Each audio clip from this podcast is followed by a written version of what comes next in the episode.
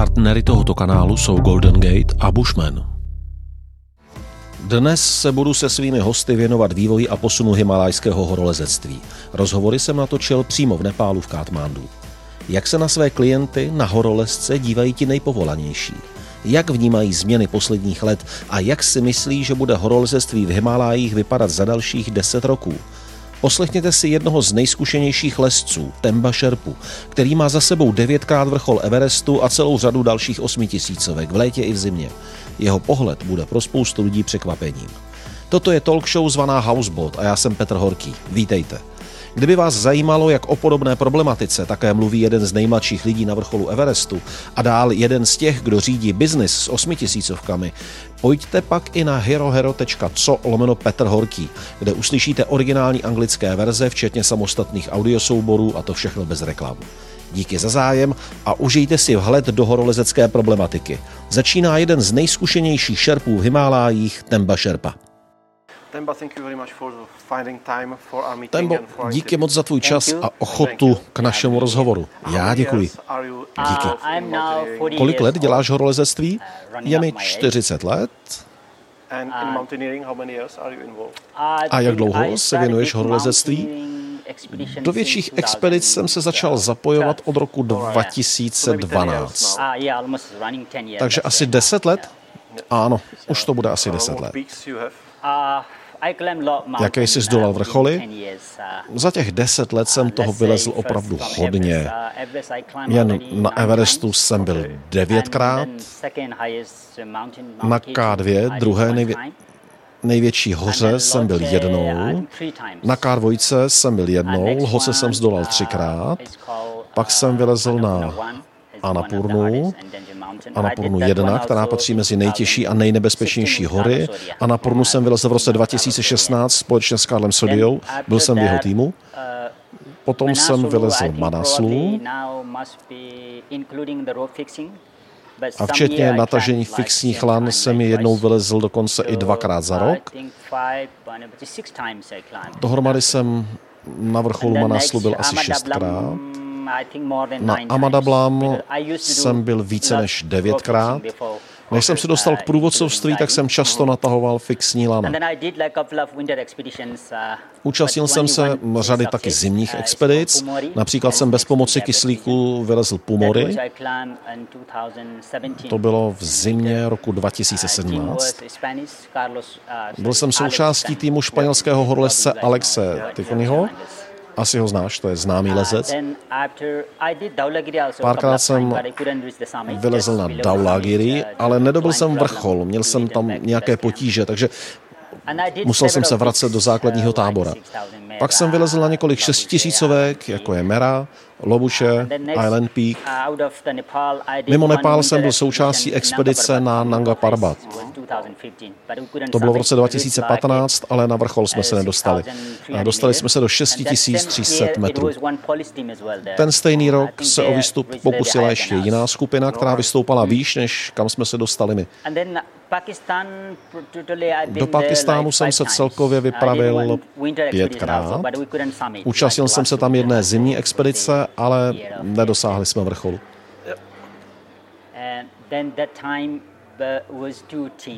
Byli jsme tam dva týmy, já jsem vedl jeden z nich, který byl mezinárodní. Dostali jsme se až k části zvané Bottleneck, ale kvůli špatnému počasí jsme se museli vrátit. Ostatní, kteří neměli šerpy a šli sami, se zpátky nedostali. Kvůli špatnému počasí. Všichni tam zemřeli. Prostě to se stává. Jaké to je v zimě? To musí být úplně odlišné, úplně opačné.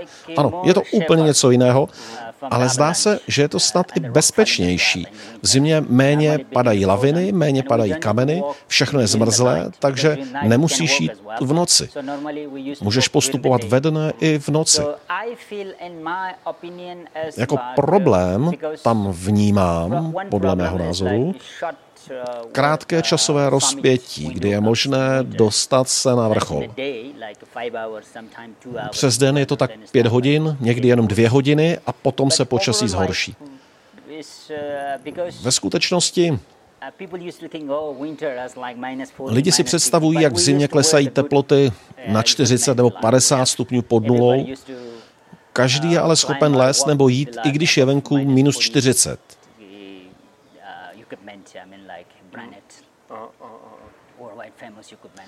Podle mě to v zimě není o tolik nebezpečnější. Problém je v tom krátkém časovém okně, kdy se můžeš dostat na vrchol. Na to je hodně málo času. Na K2 jsi byl taky v zimě? Ano, ano, teď jsem měl na mysli K2. Ty jsi byl součástí toho prvního úspěšného pokusu dobít vrchol K2 v zimě, že? Ano, byl jsem členem té skupiny. No to je úžasné, neuvěřitelný úspěch. Byla to nádherná zkušenost. Horší je, že tam ten rok došlo k řadě neštěstí. Zemřelo tam pět lidí. Expedici vedl Nimal? Nebo byl jen součástí té expedice? Chtěl jsem tu expedici vést, ale vedli šerpa, kterému říkáme Sordar. Výstup organizovala společnost Seven Summit Tracks. Bylo to krásné, ale dodal bych, že bychom se neměli zbytečně bát svých představ o výstupu v zimě. Výstup v zimě není o tolik jináčí. Jasně, dobře. Řekni mi, jak se změnilo lezení a turismus za posledních deset let? Za dobu, kterou si ty sám pamatuješ. Změnilo se to hodně. V první řadě se změnily hory. Dnes snad kromě období dešťů můžeš snad každý měsíc vyrazit do vysokých hor v Nepálu. Mluvíš o změně počasí? Ano, mluvím o proměně počasí v horách. Před 11 lety bylo počasí horší. Před 15 lety každý říkal, že je dobré počasí jenom v září a říjnu. Potom už do hor prostě nebylo možné vyrazit. Na jaře to šlo v březnu a dubnu a pak už to zase nebylo možné. Ale v dnešní době to je možné, snad každý měsíc můžeš vyrazit do hor. A je to možné díky změně počasí? Ano, kvůli globálnímu oteplování. Aha, to je zajímavé. No, spíš je to hodně špatné. Nejlepší počasí v Nepálu míváme v listopadu. V listopadu v Nepálu skoro nesněží, trochu zasněží vysoko v horách, ale jinak nic. V oblastech nad 5000 metrů něco napadne, ale jinak je všude naprosté sucho. Vidíš nějaké další změny za těch deset let? Pochopitelně se změnilo lezecké vybavení. Kvalita vybavení? Ano, kvalita se zlepšila. Tak lesci přicházejí lépe připravení, jsou to lepší sportovci, zkušení lesci jsou lepší a silnější, než bývali dřív. Lesci jsou tady lepší a připravenější? Ano, ano, jsou lepší. Má to ale dvě roviny. Většina lesců je lepší, ale ne úplně všichni. Někteří jsou prostě jenom odhodlaní a ani neví, jak vůbec používat lezeckou výbavu. Ale praví horolezci jsou čím dál lépe připraveni, a to jak technicky, tak fyzicky. Obecně se prostě zlepšují. Také jsou sebevědomější, Můžeme tedy říci, že s větším počtem lidí, kteří chtějí zdolat osmitisícovku, roste i počet těch, kteří jsou dobře připraveni. Vedle těch připravených pak máme skupinu neskušených, ale odhodlaných lidí. Je to tak? A tato skupina obvykle přináší problémy. Ano, ano. Stává se to, ale ze zkušenosti z expedic za těch deset let mohu říct, že nejdůležitější je týmová práce a vedení expedice. Když vezmeme třeba Manaslu, které měří víc než 8000 metrů, člověk mus, nemusí být úplný sportovec, aby ji zdolal. Hlavně potřebuješ dobrého průvodce ze základního tábora. Zásadní je všechno dobře naplánovat. Myslet na členy týmu, počasí, aklimatizaci. Ano, přesně. Podle fyzické kondice členů týmu musíš naplánovat celý výstup. Musíš znát fyzickou kondici svých šerpů, všech členů expedice, jaké mají zkušenosti. A s takovými informacemi pak naplánuješ výstup, který všichni zvládnou. Jen málo těch, kteří by to nedokázali. Podle mě 85% lidí, co tam dorazí, je schopno dobít vrchol. Mnoho lidí říká, že horolezectví je teď už jenom biznis. kdy na vrchol vyleze i cvičená opice, když ji tam vytáhneš. Tak s tím teda ale fakt nesouhlasím. Vysvětli mi to. Představ si, že jsi ve výšce nad 7000 metrů. Musíš tam chodit s kyslíkem. Takže si v sedmi tisících neseš si kyslíkovou láhev, která má klidně 25 kg. Tak si představ, jak ji tam budeš tahat. Samozřejmě můžeš někomu pomoct a šťouchnout ho, ale takhle to naprosto nefunguje. Lezl jsem s řadou neskušených lesců, ať už na Everest nebo na jiné vrcholy, ale nikdy jsem tam sebou nikoho netahal. Že někomu můžu přivázat se klanu, že někomu pomůžu přivázat se klanu, tak to je v pořádku, proč ne? A řekl si někdy klientovi, ty nahoru nepůjdeš. No, musíš znát jeho fyzickou kondici. Fyzickou kondici a zkušenosti.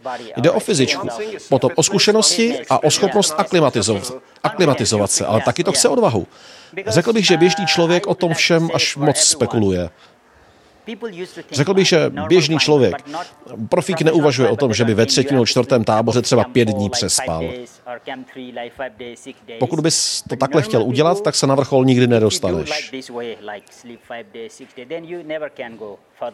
Nemůžeš tam jíst, protože trvá dlouho, než to tělo zpracuje, než to stráví. Tvoje tělo taky bojuje s tím obrovským převýšením, s nadmořskou výškou.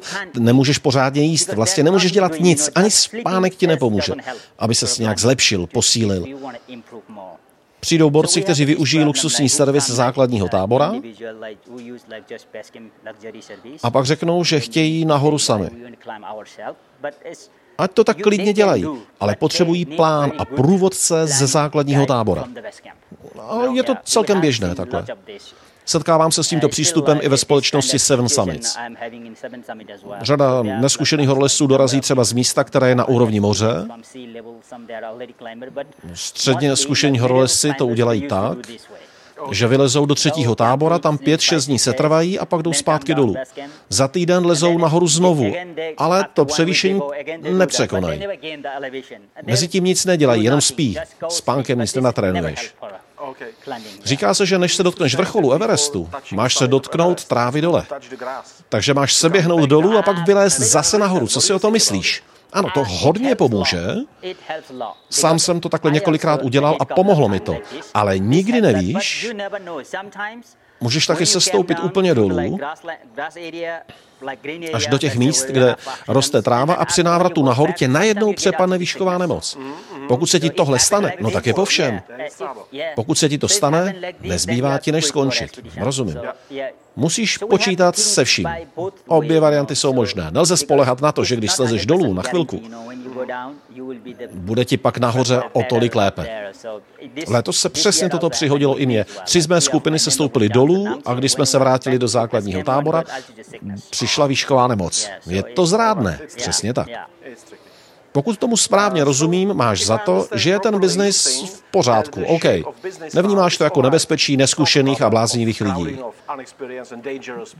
Všechno se odvíjí od kvalitního vedení skupiny. Největší skupiny, které jsem kdy vedl, měly 85 a 65 lidí v jednom týmu. Takže zkušenosti s velkými skupinami mám. Musíš umět dobře plánovat a vytvořit skutečně dobrý tým. Když máš skupinu o více než 20 lidech, musíš je rozdělit do menších skupin. Vytvoříš jednu skupinu neskušených lesců. Zkušenější utvoří druhou skupinu a ti nejzkušenější ty dáš do třetí skupiny. Takhle, takhle to dělám. Pokud bys je všechny dal do jedné skupiny, tak nastane chaos. Jasně. Několikrát jsem to už takhle udělal. Chci znát tvůj názor, protože sám nevím, jak to rozhodnout. Existují dva směry, kterými můžeme rozvíjet horolezectví ve velehorách. Jedna možnost je držet se tradičního přístupu a individuálních schopností lesce, aniž by do toho vstupoval někdo další. Druhá možnost představuje zvyšování komfortu. Představ si třeba kavárnu v základním táboře a vysoká úroveň služeb. Rozumím oběma pohledům, oba přináší něco pozitivního jak šerpům, tak místním lidem, Kdybys ty sám si mohl vybrat, co by to bylo? Tam, kde pracuji, potkávám různé klienty. Někdo očekává od základního tábora jen to nejnutnější. Někdo chce víc. Jinému stačí naprosté minimum. Každý ti řekne, že je obyčejný člověk. Jsem z obyčejné rodiny, nic extra nepotřebuji. Stačí mi primitivní servis.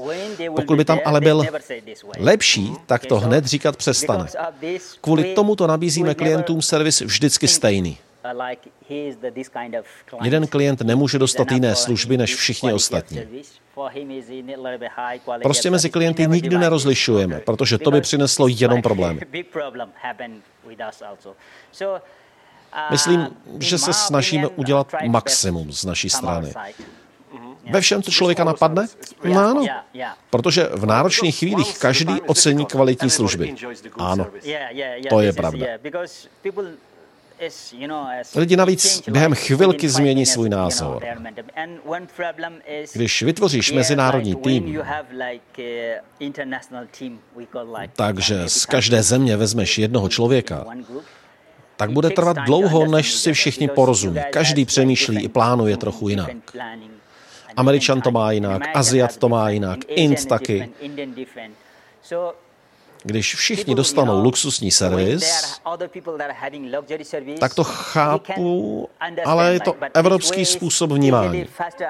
Jasně, tenhle platí o něco víc, možná odebírá víc služeb, ale Aziat takhle nepřemýšlí. Všichni jsme stejní, všichni jsme lidé, tak máme mít stejnou kvalitu služeb. Není úplně jednoduché to vysvětlit. Platíš si top service, tak se jedi najíst tam, ty máš plnou penzi, tak běž na večeři tamhle, ty máš v ceně toto, ale ne tamto. Když jim to vysvětluješ, tak to každý chápe. Druhý nebo třetí den ale lidi začnou klást otázky, proč je to zrovna takhle a ne jinak. Proč to tak je? A když se zeptám, možná dostanu něco navíc, si říkají. Já ti rozumím. Není to jednoduché. No jasně. Myslím si, že prostě hory nejsou o penězích. Nejde o to, kolik kdo zaplatí v tu chvíli. Snažíme se prostě dělat maximum. Jak vidíš budoucnost horolezectví? Co se v následujících deseti letech změní? Změní se toho strašně moc. Už teď se toho hodně změnilo. Vem si, jaké používáme vybavení. Dřív jsme na vaření nepoužívali plyn. Dneska máme plyn. Vznikají pekárny, vznikají kavárny v jednotlivých kempech, noční bary. Hodně. Je toho už dneska úplně jinak, než to bývalo dřív. Upřímně se při rezervaci expedice nikdo neptá, jak velký stan chceš. Když ale přijdeš do základního tábora, každý chce pochopitelně to lepší. Mění se všechno. Prostě každý turista chce vysokou kvalitu služeb. Jak vidíš budoucnost? Co se změní v následujících deseti letech podle tebe? Každý rok přináší velikou změnu. Každý rok se toho změní strašně moc. Lidi dnes za kvalitní servis utrácí víc. Očekávám veliký konkurenční boj. Díky moc za rozhovor. Není zač, já děkuji.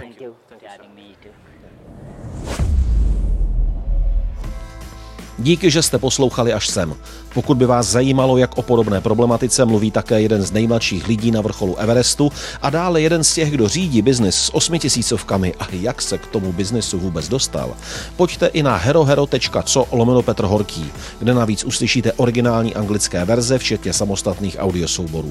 Mějte se krásně a příště ahoj, váš Petr Horký. Partnery tohoto kanálu jsou Golden Gate a Bushman.